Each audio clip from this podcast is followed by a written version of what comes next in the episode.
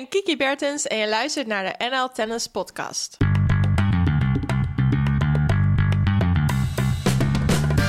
Welkom bij deze nieuwe aflevering van NL Tennis Podcast. Deze keer heb ik Marcella Mesker aan mijn digitale zijde en mijn naam is Jan-Willem de Lange. Langzaam duikt na het breedte tennis ook het toptennis weer op. Weliswaar in demonstratievorm en nog zonder toeschouwers, maar de tijd dat de profs vooral op Instagram live te zien waren, ligt gelukkig achter ons, hè Marcella? Ja, dat uh, kun je wel zeggen. En net als vorige week pakken we ook dit keer uit met de grootste Nederlandse tennister van deze tijd. Nummer 7 van de wereld, Kiki Bertens. In deel 1 van het gesprek, thuis bij haar goede vriend Matwee Middelkoop, hoorden we Kiki over haar mooie droomreis in Parijs in 2016. Vandaag is het tijd voor deel 2.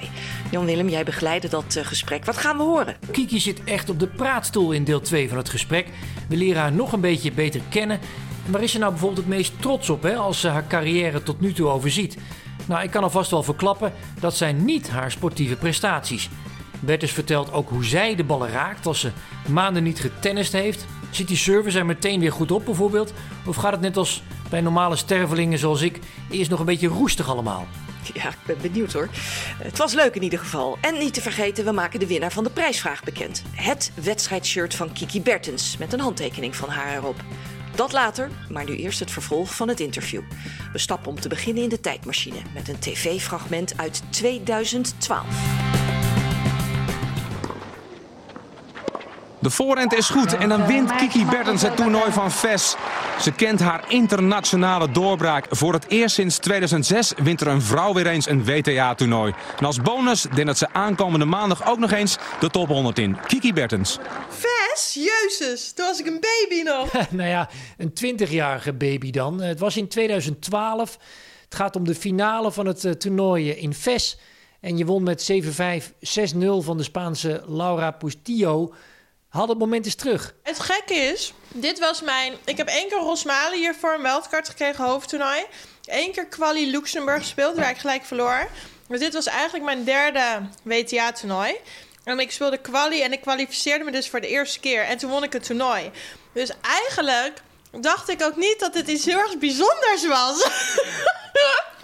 Zat de microfoon aan? Dit moet je voor. Totdat het vier jaar duurde natuurlijk voor mijn andere. Toen pas dacht ik van, oh, die jaren daarna van, oh, dat was echt wel heel bijzonder. Maar op dat moment had ik dat helemaal niet zo door. Terwijl iedereen schreef, dit is een doorbraak. Wat, wat gebeurt hier allemaal? In jouw hoofd dus niet? Nee, ik had echt geen idee. Nee, iedereen zei toen wel, ja, het is zo lang geleden. En Michaela Krajcek voor het laatst. En uh, er zijn maar zoveel Nederlanders je voorgegaan. En toen dacht ik allemaal van, nou ja, dit is pas mijn derde toernooi. Dus uh, nou, helemaal dik prima. maar ja, die jaren daarna, als je dan inderdaad niet nog een titel wint... dan pas realiseer je dat het echt wel heel erg speciaal is. Ik had hier een vraag staan. Hoe belangrijk is die titel voor je geweest? Maar... Misschien wel helemaal niet. In ieder geval niet in jouw beleving op dat moment. Op dat moment niet. Achteraf natuurlijk heel erg. En dan wil je dat moment, uh, of dat wil je dat heel graag nog een keer meemaken. En het duurde volgens mij vier jaar uh, op, mijn, uh, op mijn volgende titel. maar ja, daar wil je wel heel erg graag, leef je daar weer naartoe. En natuurlijk was het wel een droom, ook die titel, omdat ik daarmee top 100 voor het eerst binnenkwam. Dus dat was zeker een mijlpaal. Dus um, ja, dat dacht ik op dat moment dat dat eigenlijk bijzonderder was dan, dan die titel. Dus die echte grote sprong qua bekendheid en zo, die heb je natuurlijk in 16 gemaakt. Is hier ook iets begonnen voor jouw gevoel in 2012? Uh, zeker wel. Toen ging ik het echt wel steeds serieuzer nemen. Denk. Ik denk dat daar echt wel mijn uh, carrière echt wel een beetje ontstaan is. Tuurlijk ben je daarvoor al heel hard mee bezig. Maar dan denk je elk jaar van, nou ja, we gaan het gewoon weer een jaar kijken. En kijken of ik weer een jaar vooruit kom. En dan zien we wel of we gaan door of we gaan wat anders doen. Maar vanaf dat moment had ik wel echt het idee van... oké, dit moet ik wel echt iets serieuzer nog gaan nemen... en kaart gaan werken. En het zit er gewoon misschien echt wel in om gewoon uh, heel erg goed te worden nog. Dus ik denk dat ik vanaf dat moment nog uh, heel erg ben gegroeid. Nam je het niet serieus dan? Tuurlijk neem ik het ergens wel serieus. Uh, maar als ik nu kijk wat ik er nu allemaal voor doe en wat ik toen deed, dan ja. Dat was kinderspel. Dan was het kinderspel, ja. Maar dat zie je ook nog wel een beetje aan mijn babyface, denk ik. Wie was er toen mee, Kiki? Uh, Christian de Jong, daar werkte ik toen mee. Uh, hij was mijn traveling coach op dat moment. Uh, ik werkte toen nog met Martin van der Brugge, waar ik jarenlang mee heb samengewerkt. En daar ja, reisde ik op dat moment mee. Ja, we weten niet wanneer we gaan beginnen met tennis. We weten niet wanneer het toernooi gaan spelen. Ik ga ervan uit dat we in Australië pas gaan spelen, zonder publiek. Ja. Maar uh, het is een heel lastige vraag om te, van joh, wanneer ga je nou echt optrainen en serieus optrainen? En uh, dat is voor iedereen echt een Heel moeilijk, vraag. Ja. En ik denk dat de WTA misschien nog wel eerder gaat spelen dan de ATP. Ik hoor natuurlijk dat de WTA nu bezig zijn met allemaal toernooitjes te organiseren. elk land ook voor zich uh, toernooi organiseren. In Oostenrijk zijn ze bezig, in Duitsland, lokaal, Amerika. Maar ja, het is echt dat optrainen en hoe en wanneer, dat is echt lastig. Ja, je wil gewoon voorkomen dat je daar natuurlijk van... stel de tour begint weer, dat je eigenlijk alweer bent... Uh, dat je weer op bent, dat je weer aan een break toe bent. En dat wil je voorkomen en dat je gewoon weer uh, dadelijk... Hoe zie je dat? Zie je dat denk je van... ik wil liever nu trainen op dingen van... ja, daar al waar mijn zwakte in was om dat beter te maken? Of denk je van, joh, luister, ik wacht gewoon en ik heb gewoon nog acht weekjes nodig om op te trainen en dan zie ik het wel? Nee, op dit moment wacht ik nog steeds. Ik weet dat wij voor eind volgende week waarschijnlijk horen we meer uh, of de Amerikaanse tour doorgaat. Uh, zelf ga ik er niet vanuit, maar ja, je weet het nooit uh, wat ze verzinnen. Um, maar ja, stel dat dat dan doorgaat, dan heb je nog zo lang de tijd dat als je vanaf dat moment gaat optrainen, dan ben je er weer. Dus dat, dat tennis verleer je niet zo. Maar natuurlijk heeft dat weer een aantal weken nodig, maar die tijd die krijg je dan. En um, ja, die benut je dan op die manier. Hey Jan-Willem, we onderbreken even het interview, want ik hoor daar toch een nieuw woord. En dat is wel grappig. Het woord optrainen. Ik weet niet of jij er al eens van hebt gehoord, of onze luisteraars, maar uh, ik in ieder geval niet. En ik heb Matwee nog eventjes uh, gebeld. En hij vertelde, ja, dit woord heeft toch een hele andere lading dan gewoon trainen. Want optrainen is echt daadwerkelijk trainen naar een doel toe. Bijvoorbeeld als de tour weer start, over twee maanden bijvoorbeeld, dan ga je optrainen.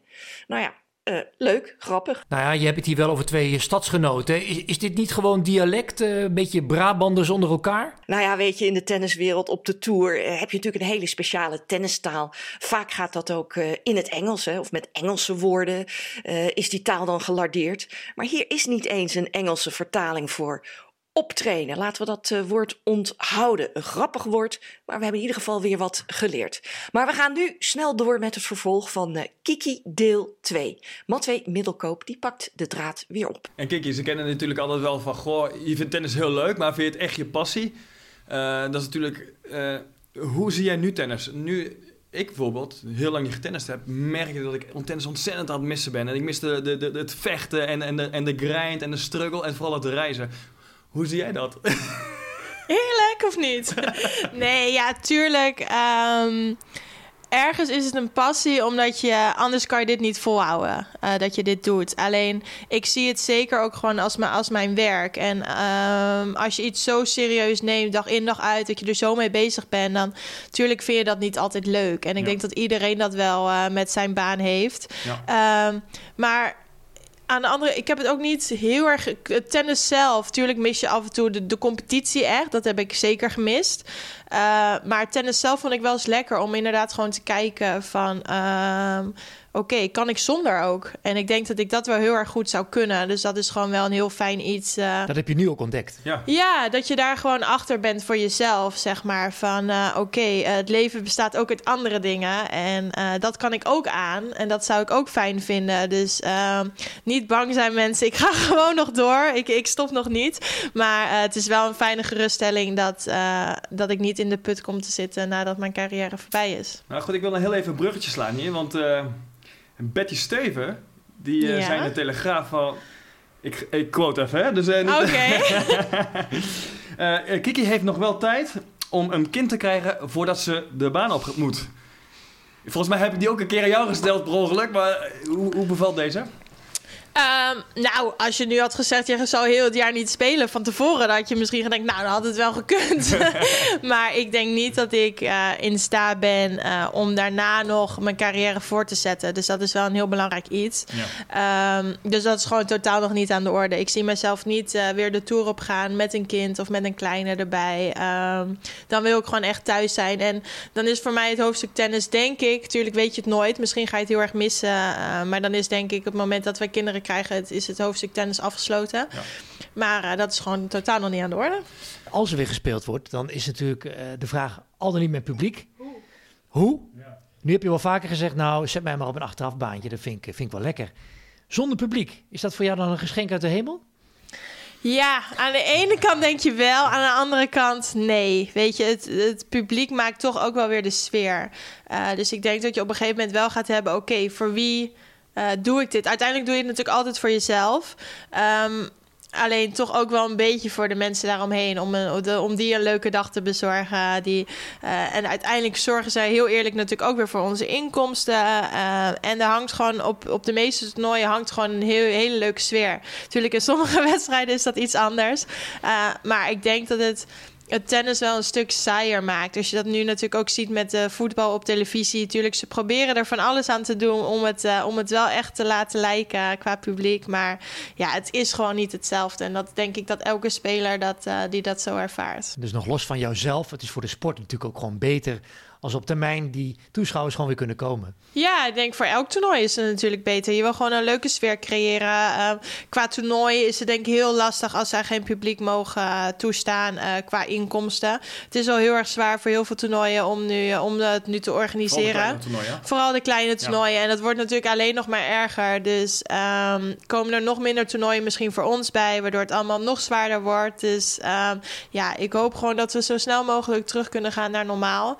Uh, maar zolang dat niet kan, zullen we moeten doen met de regels die de WTA en ATP beslissen. En um, ja, ik ben gewoon heel erg benieuwd wanneer we weer kunnen. Dit klinkt toch een beetje als een soort terugblik ook, terwijl je bent natuurlijk nog volop uh, midden in je carrière. Uh, Niettemin ben ik heel erg benieuwd, waar ben je tot nu toe het meest trots op? Ja, ik ben toch wel het meest trots op gewoon hoe ver ik ben gekomen. Gewoon als persoon, hoe erg ik gegroeid ben. Als je kijkt naar dat meisje dat bang was om voor drie man publiek te spelen. En nu ja, in de grootste stadions te staan en gewoon mijn ding te doen. Um, ik had nooit verwacht dat ik natuurlijk ooit nummer vier van de wereld zou worden. Dat is echt van de gekken.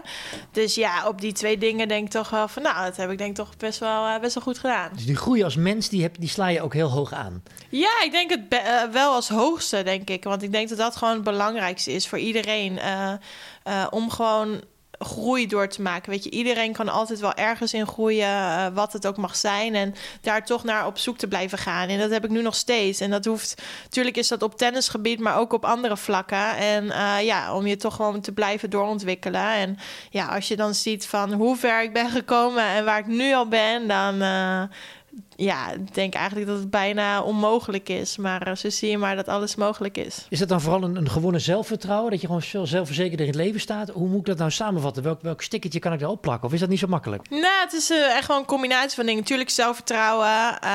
Um, een dingetje van nou... Uh, ja, fuck it, om het zo maar gewoon even te zeggen. Van ja, laat iedereen maar denken of zeggen wat ze willen. Um, je gaat het nooit bij iedereen goed doen, maar blijf gewoon bij jezelf. Blijf doen waar jij je goed bij voelt, wat voor jou belangrijk is. En uh, alle lieve mensen om jou heen, dat zijn toch gewoon de mensen die het belangrijkst voor jou zijn. Je gaat nooit uh, vrienden worden met iedereen en dat hoeft ook helemaal niet. Dus gewoon inderdaad echt goed leren naar jezelf te luisteren en wat echt voor jou belangrijk is. En die dingen te doen en niet naar, uh, niet naar Jan en Alleman te luisteren. Dat is ook jouw opdracht voor jezelf, voor het restant van je carrière dan waarschijnlijk meteen. Dat je dat ja. altijd, dat je daar trouw aan blijft. Zeker, ja. En ook wel iets wat ik heel erg graag mee wil geven aan een uh, jongere generatie. Je ziet, tuurlijk, weet je, social media is nu, heeft zo'n grote impact op iedereen. En tuurlijk kan je daar heel veel mee bereiken. Alleen, het maakt ook denk ik heel veel dingen wel kapot. Dus ik denk dat mensen daar echt wel een goede balans in moeten vinden. En zeker met kinderen vind ik het nu... Af en toe vind ik dat best lastig, want er worden zoveel negatieve dingen ook gezegd. Uh, dus natuurlijk, het heeft een goede kant, maar ook een mindere kant. En het is toch van, nou, blijf luisteren naar jezelf. Van wat vind jij belangrijk? En doe dat gewoon ook vooral lekker. En uh, ja, heb een beetje scheid aan alle, alle negatieve reacties daarop. Wat maakt het dan kapot volgens jou? Wat bedoel je daar precies mee? Nou, ik denk dat toch wel ook het zelfvertrouwen daar best wel kapot gaat. Uh, als je al vanaf jonge leeftijd natuurlijk op social media hoor je met, met pesten en dat soort dingetjes. En daar gaat echt wel veel zelfvertrouwen natuurlijk uh, verloren bij, bij, bij jeugd. En het kan ook natuurlijk een hele positieve uh, werking hebben, dat ook zeker. Alleen ja, blijf gewoon doen wat voor jou belangrijk is en blijf daarin groeien. En dan kan je achteraf zeggen van nou, zie je wel, het is me toch wel gelukt. Ja. Is dat ook de reden dat je de social media afgesloten hebt, wat je zei eerder? Dat, dat, ja. dat je toch bang bent voor een, kritische noot, hè? of dat mensen iets van je vinden? Ja, ik trok me dat ook altijd heel erg aan. Weet je, dan de, er konden 30 positieve dingen zijn en één negatief ding. En ik onthoud alleen dat negatieve. En ja. natuurlijk blijft dat altijd wel een beetje bij. Uh, alleen op dat moment kon ik dat totaal niet handelen. Dus is het gewoon beter om dat gewoon even helemaal niet, niet te doen en niet te lezen. En gewoon alleen maar bij jezelf bezig te zijn. En uh, nu doe ik het wel weer zelf. En dan moet ik er gewoon om lachen. Van dat ik denk van ja, weet je, laat diegene lekker. En iedereen mag een mening hebben. Daar ben ik ook zeker van hoor. Um, maar ja, lach er maar om en ga gewoon door. En uiteindelijk weet je dat de dingen die jij post of de dingen die jij doet, zijn belangrijk voor jou. En ja, daar moet je het gewoon lekker bij laten. Ja, precies. Hey, en, en deze rustperiode, uh, motiveert je dat nou eigenlijk? Of is het, relativeer je nou eigenlijk gewoon je tennis? Gewoon nu van, joh, weet je, het is allemaal niet zo heel belangrijk meer, want we weten toch niet wanneer we gaan beginnen. En kun je misschien naar de toekomst gaan kijken, gewoon, joh, wat wil ik eigenlijk nou echt in tennis of in mijn leven? Ja, ik denk dat het een hele mooie periode is om te kijken inderdaad van uh, hoe wil ik verder? Uh, welke doelen wil ik nog halen? Um, wat zijn de doelen? Ehm, nou, ik heb nog steeds wel de drive in mij om gewoon te kijken of ik niet nog, uh, nog hoger kan komen dan dat ik nu heb uh, gestaan. Uh, en tuurlijk wordt dat heel erg lastig, want het zijn nog maar een paar plekjes. Nummer 4 was al van de gekke zijn. Nummer 4 was van de gekke, ja. Maar als dat kan gebeuren, wie weet. Dus dat is nog echt wel een drive van mij dat ik denk van... nou, daar wil ik gewoon voor gaan. Ik wil gewoon na mijn carrière kunnen zeggen... oké, ik heb er gewoon echt alles uitgehaald. Het had gewoon niet beter gekund. En nu heb ik nog een beetje zoiets van... nou, misschien zit er toch wel nog iets meer in. Dus ik wil dat gewoon heel graag onderzoeken. En lukt het niet, lukt het niet. Uh, lukt het wel, dan is het natuurlijk helemaal uh, geweldig. Maar uh, ik wil gewoon echt echt het punt hebben bereikt dat ik denk van, nou oké, het kon gewoon niet beter. Ik ben nu een beetje aan het aftakelen, om het zo maar te zeggen. Um, dus ja, deze periode gebruik ik gewoon goed om echt even mijn rust te pakken. Om dadelijk gewoon echt nog uh, even te knallen. En, en zodra je weer op de baan gaat, waar denk je dat je nog heel veel verbetering in kan krijgen in jouw spel? Ja, het, het, is natuurlijk niet dat je hele grote sprongen nog kan maken. Het zijn echt gewoon kleine dingetjes. Tuurlijk, qua voetenwerk kan het nog net iets beter. Qua uh, backhand, gewoon achter die bal staan. Uh, agressiever spelen. Het kan allemaal gewoon nog net iets beter. Naar voren tennissen. Um, maar het is niet meer dat ik enorme sprongen kan maken. En daarom is het ook denk ik niet het geval dat je nu elke dag uren op de baan staat om, uh, om die dingen echt te verbeteren. Omdat het gaat om zulke kleine dingetjes. Dat uh, ja, is niet te doen om dat, om dat nu allemaal te gaan doen. Want stel dat ik al die eren er nu in stop ja, dan ben ik tegen de tijd dat we weer mogen, ben ik er uh, helemaal klaar mee, denk ik. Dat snappen we allemaal, denk ik. ja, het is heel anders. Ik denk dat je op, als je op jonge leeftijd hierin zit, dan denk je nog van, nou, ik kan nog zoveel beter worden en ik moet techniek nog aanpassen. Ik kan uh, dit nog helemaal anders doen en deze periode kunnen we daar heel goed voor gebruiken. Uh, maar ik ga niet meer hele slagen aanpassen, want ja, dat heeft gewoon weinig zin meer om te doen. Dat is heel gek, maar toen ik jong was, ik weet niet of je het herkent, dan, als je dan een week niet tennissen, dacht ik, ik kan niet meer tennissen. Ja maar, maar nu steeds ouder wordt, denk ik, ja, als ik een, een, jaar geen bal meer sla, joh, ik sla die bal gewoon weer precies in het sweet spot weer. Dat gevoel heb jij, dat deel jij, ja? Ja, maar natuurlijk is de eerste keer even raar. En... Nou, dat zeg je, maar wat gebeurt er dan bij jou? Die eerste keer, wat gebeurt daar? Op het moment dat je weer de baan opstapt? Ja, het, het, slaan ging allemaal eigenlijk prima. Ik dacht van, nou ja, waarom ga ik weer trainen? Weet je, dat hoeft nog niet, dacht ik eigenlijk. Maar dan ga je serveren. Ja, serveren en dat is zo raar. En het is toch, we hebben deze periode ook wel iets meer krachttraining gedaan dan dat ik normaal... Normaal doe ik bijna nooit krachttraining. En uh, dan dacht ik echt van, je, alles is zo zwaar en alles voelt gewoon raar. Zeker als je gepadeld hebt. Ja, nee, dat had ik toen nog niet gedaan. Maar uh, het, was gewoon even dat serveren, dat is vooral, daar moet echt wel uren in stoppen. En dat weet ik van... Heb je het vooral over ritme? Voor het ritme, inderdaad. Ja, af en toe heb je gewoon het idee dat je de bal bijna mislaat. Gewoon uh, dat, dat gevoel. Maar verder qua slagen niet. En natuurlijk als je weer één training een beetje hebt geserveerd, dan zit het ook wel weer. maar dat is wel het gekste, denk ik. En het bewegen wel naar de bal toe. Ja. Tuurlijk, je staat overal waar achter. Maar ja, net die één, twee kleine pasjes uh, die je mist. Maar uh, ja, dat zit er dus zo meestal wel als je de eerste paar ballen slaat, vind ik dan... Oh joh, dat is fantastisch joh. Ik ben in bloedvorm. En op een gegeven moment ga je naar links en rechts. En dan denk je, oké, okay, ja, ik je loop moet heel nog even, uh, moet nog even En op een gegeven moment moment van ja, ik kan nooit meer gaan tennissen. Ik ben zo slecht geworden. En, maar uiteindelijk herstelt zich Vaak de eerste keer, omdat je er dan ook niks van verwacht, gaat het heel goed. En dan die tweede training, dan is het echt helemaal niks meer. Dat is zo bizar. Dat hebben zelfs jullie, dat vind ik wel geruststelling. Ja, maar ook omdat je dan weer zoiets hebt van... nou, vorige keer ging het zo goed, dus uh, het gaat gewoon vanzelf blijkbaar. Maar ja, dat is natuurlijk niet zo. En bij mij is het toch ook wel nu, zodra ik op die baan sta... en ik sla één bal fout, dan heb ik het gelijk alweer een soort van gehad. Weet je, dan vind ik het gelijk alweer slecht en dan moet het weer beter. Dus bij mij is het gewoon tennis is niet meer een soort van ontspanning. Het is gewoon echt gelijk weer, oké, alles moet weer perfect.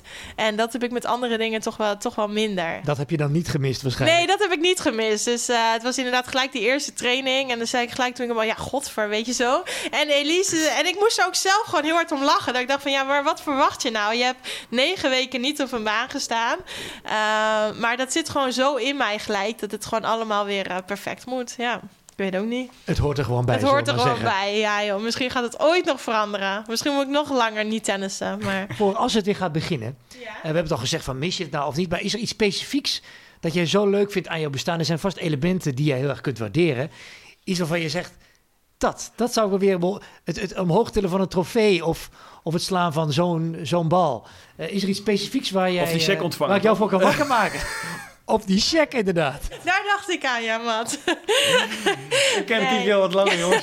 Nee, nee, nee, natuurlijk. Dat, dat, is echt gek huis. Maar uh, ja, gewoon het idee dat je er die week alles uit hebt gehaald. Dat je gewoon echt alles hebt gegeven. En natuurlijk die trofee omhoog houden. Dat is natuurlijk het beste aan het eind van de week. Dat je gewoon die week de beste was. En ja, ik hoop gewoon dat ik die momenten nog eens mee mag maken.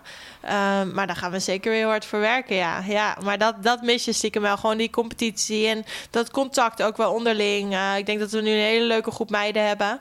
Uh, waar je nu natuurlijk wel contact mee hebt. Maar dat is natuurlijk toch anders. Um, en ja, iedereen heeft het gewoon lastig. Maar ja, dat contact en uh, ja, dat harde werken, dat, uh, ja, daar kijk ik wel weer naar uit. En kijk, wie, wie mis jij het meeste van de tour? Wel, welke speelsters, spelers ga je het meeste mee om?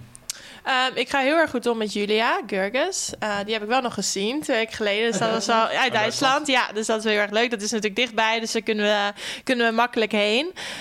Um, dus die heb ik wel nog even gezien en die spreek ik ook vaak. Ik heb af en toe inderdaad contact met Ashley Barty. Um, die zit in Australië. Uh, die vindt deze periode toch ook stiekem wel heel erg lekker. Om lekker gewoon even weer, lekker golven, lekker koekjes bakken. Alleen maar lekker met de honden elke dag. Dus nee, die vermaakt zich ook wel. dus ja, dat zijn met de Belgische Belgische meiden allemaal. Met Demi natuurlijk, met Richel. Uh, daar ga ik ook heel erg goed mee om. Matje, maar ja, die spreek ik sowieso. En daar ben ik er af en toe een paar keer mee gaan trainen ook natuurlijk. Hebben we fysiek een paar, uh, een paar trainingen gedaan. Um, dus ja, weet je, je blijft gewoon wel contact houden met, met iedereen. Maar het, ja, gewoon op een andere manier. Daar wil ik het bij laten voor deze keer. Matwee, bedankt voor de gelegenheid en ook voor het feit dat je gelegenheidshost van uh, NL Tennis Podcast wilde zijn. Ontzettend leuk. Dankjewel. Kiki, jij ook bedankt voor je tijd. Fijn dat je deze kant op wilde fietsen en uh, ons hier uh, aan de keukentafel te woord wilde staan. Wat vond je er zelf van? Ja, heel erg leuk. Ik zeg, uh, wanneer doen we het weer? Zo. Dus, Steek me in de zak. Deze ja. neem ik wel persoonlijk op, hoor. Compliment voor jou. Ik ja, zie voor jou al een nieuwe carrière, Nee, nee, nee, nee. Dit is, dit is eenmalig. Matwe Middelkoop en Kiki Bertens waren dat. terug van Breda in de studio. Eh, Marcella, hoe, hoe kijk jij terug op, uh, op het gesprek? Hoe heb jij geluisterd? Ja, leuk om uh, Kiki zo te horen. Zo zelfverzekerd, waar ze ook over praat. Uh, uitgesproken is ze. Dat is natuurlijk ook wel eens anders geweest. Heel openhartig. Ze heeft plezier. Ja, ik hoor daar gewoon echt een volwassen jonge vrouw. En ja, dat blijkt ook uh, uit uh, de dingen die ze zegt. Hè? De persoonlijke groei, waar ze tenslotte het meeste trots op is. Nou ja, dat is echt mooi om te horen, vind ik.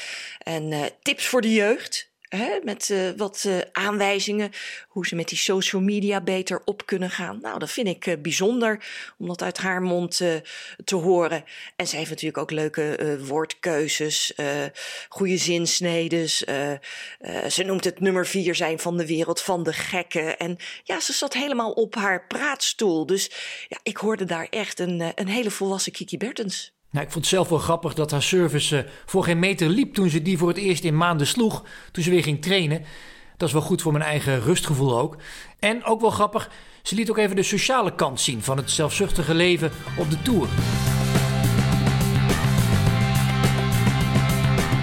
Dan gaan we verder naar het, uh, het einde van deze uitzending met uh, zoals gebruikelijk kort nieuws.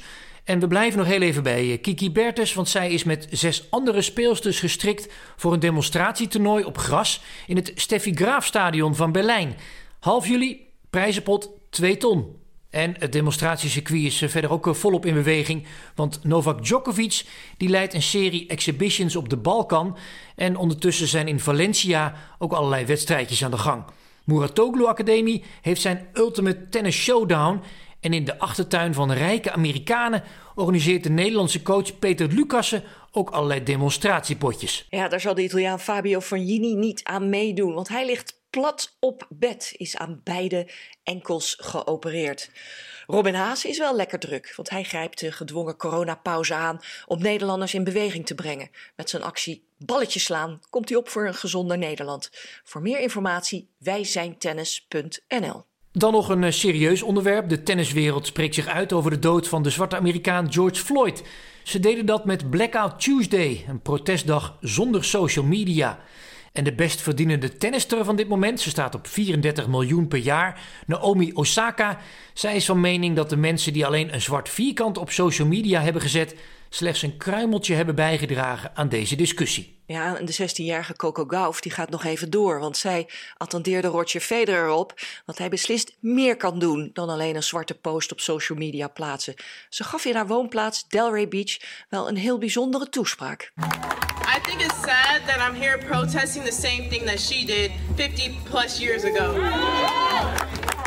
So I'm here to tell you guys this that we must first love each other no matter what.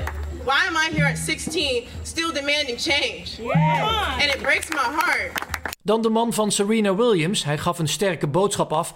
Hij gaf zijn plaats in het bestuur van zijn internetonderneming Reddit op voor een zwarte kandidaat. En voormalig topper James Blake die gaf een indringend interview af aan John Wertheim van Tennis Channel. Blake ondervond racistisch politiegeweld zelf aan den lijve in 2015. Nog even de US Open dan. Binnenkort valt de beslissing over het wel of niet doorgaan. Ja, de top 3 bij de heren, dat is eigenlijk wel duidelijk. Hè? Nadal zegt op dit moment nee. Djokovic noemt de hygiëneregels extreem en ook onmogelijk. Ja, en dan Federer, die wil al helemaal niet zonder publiek spelen. Marcella, volgens mij is er nog een ontzettend lange weg te gaan. Ja, er eh, zijn ongelooflijk veel voorwaarden gesteld. Mocht de US Open toch doorgaan. En daar proberen ze alles aan te doen. Nou, ik zal ze even in vogelvlucht uh, opnoemen. Geen fans. Nou, dat zijn er toch 738.000 uh, per evenement. Ze willen chartervluchten vanuit enkele steden in Europa gaan organiseren. En als je dan komt trainen als deelnemer, dan moet je komen. Je arriveert op de site. En daarna, ja, zonder te douchen, weer snel terug naar het hotel. Kleedkamers, nou, daar mag je alleen in vlak voor een wedstrijd. Ze gaan kleedkamers bijbouwen op de indoorbanen. Maar ook in de sponsorlounges bijvoorbeeld. Daar wordt ook over gepraat. En je mag, en dat is natuurlijk wel het ergste eigenlijk van al die voorwaarden, maar één lid in je entourage meenemen coach, fysio, conditietrainer, familie. Eén iemand moet je eruit pikken. Natuurlijk wel handig voor Kiki met Elise als coach en visio. Nou, dan wordt er natuurlijk dagelijks op corona getest. Moet je je voorstellen, krijg je een thermometer op je hoofd als je binnenkomt met je tennistasje. Uh, waar verblijven ze? Nou, niet in Manhattan, daar mogen ze helemaal niet zijn. Downtown Manhattan, in hotels in de buurt, vliegveldhotels. Nou, ook lekker slapen met dat lawaai. Nou, kortom, het gaat maar door met al die voorwaarden. Alle scenario's worden op dit moment uh, doorgenomen. Over een paar weken zullen we het weten. Ja, Marcella, je raakt bijna buiten adem van uh, al die voorwaarden. Dan moeten die financiële belangen haast wel uh, astronomisch zijn, uh, kan ik me voorstellen. Ja, zeker. Ga maar na 738.000 fans, wat dat aan uh, ticketverkoop uh, oplevert. Uh, ongeveer 161 miljoen dollar dat de USDA, de Amerikaanse tennisbond, nu in kas heeft. het toernooi pompt natuurlijk ook honderden miljoenen in de stad New York City. Dus ja, die is er ook wel alles aan gelegen om ja, de, de regels, de reglementen, de voorwaarden ja, zo gunstig mogelijk te maken. En laten we ook niet vergeten het televisiegeld, ESPN de grote sportzender in Amerika, betaalt 75 miljoen dollar voor de rechten van de US Open. Nou, het prijzengeld is ongeveer 60 miljoen, dus ja, dat kan je een beetje tegen elkaar wegstrepen. Het gaat dus om een hele hoop centjes. En zoals zo vaak eh, zullen ze er eh, alles aan doen, alleen al om die financiële belangen, eh, om dit eh, toernooi door te laten gaan. Ja, nou hier bij de podcast geen prijzengeld, maar je kunt wel prijzen winnen. En dat brengt ons bij de prijsvraag van vorige week. De vraag was: met welke bespanning en welk gewicht speelt Kiki? Hier komt het antwoord. Ze speelt met de Luxilon 4G-snaar. Lengte 26 kilo, breedte 25 kilo. Nou, we hadden een stuk of 25 inzendingen die dat antwoord wat betreft het merk, Luxilon dus, goed hadden, maar niet de juiste kilogrammen. Kennelijk was Google niet helemaal eh, up-to-date. Kiki speelt tegenwoordig namelijk met een iets harder bespannen racket dan eh, de meeste mensen dachten. En dus zat er niks anders op dan dat we gingen loten en uit de bus viel, daar komt hij, de winnaar, Bente de Bruin, 11 jaar. Het gesigneerde wedstrijdshirt komt jouw kant op. En tot zover deze NL Tennis Podcast. Heb je met plezier geluisterd? Abonneer je dan gratis via Spotify of iTunes. Je krijgt dan automatisch een seintje als de volgende aflevering online staat. Of laat gewoon een berichtje achter op www.nltennispodcast.nl. Dan geven wij je zelf een seintje. Ook vinden we het fijn als je suggesties hebt. Wat bevalt jullie? Wat minder? Welk onderwerp moeten we nodig eens bespreken? Hebben jullie een suggestie voor een gast? Dat kan ook. Laat het horen op nltennispodcast.gmail.com. Dat is nltennispodcast aan elkaar gmail.com. We zijn er weer op dinsdag 7 juli. Dan staat de podcast geheel in het teken van The Championships, oftewel Wimbledon. Tot de volgende keer. Dag.